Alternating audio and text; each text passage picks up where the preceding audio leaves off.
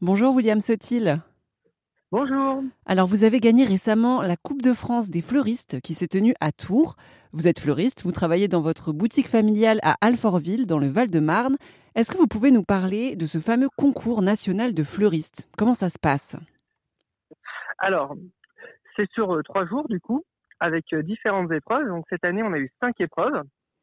Et c'est un peu comme, euh, comme Top Chef, par exemple. On a un intitulé qu'on connaît pas à l'avance. On a un timing et bah, dans, dans ce timing, on doit faire la plus belle création possible. Il y avait un thème, c'est bien ça? Alors oui, cette année, c'est quel fleuriste suis-je? Donc c'était des épreuves qui à chaque fois devaient être très très personnelles. D'accord. Et alors qu'est-ce que vous avez présenté, vous? Alors, on avait un sujet à préparer à l'avance. Euh, on avait une sculpture végétale à faire.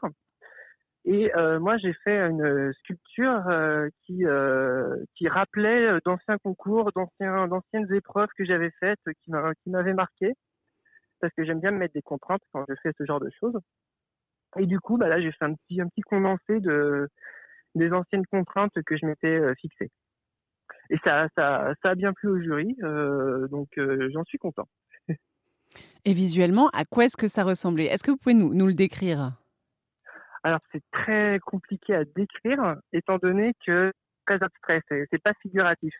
Alors j'ai utilisé beaucoup de d'écorce d'eucalyptus. Alors l'écorce d'eucalyptus, on en trouve beaucoup dans le sud, donc j'ai glané dans le sud. Été la ramasser cet été et euh, je l'ai remontée euh, à Paris.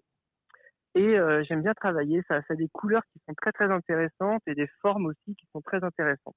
William Sotil est donc le nouveau champion de France des fleuristes. Il travaille au sein de la boutique familiale du côté de Alfortville dans le Val-de-Marne.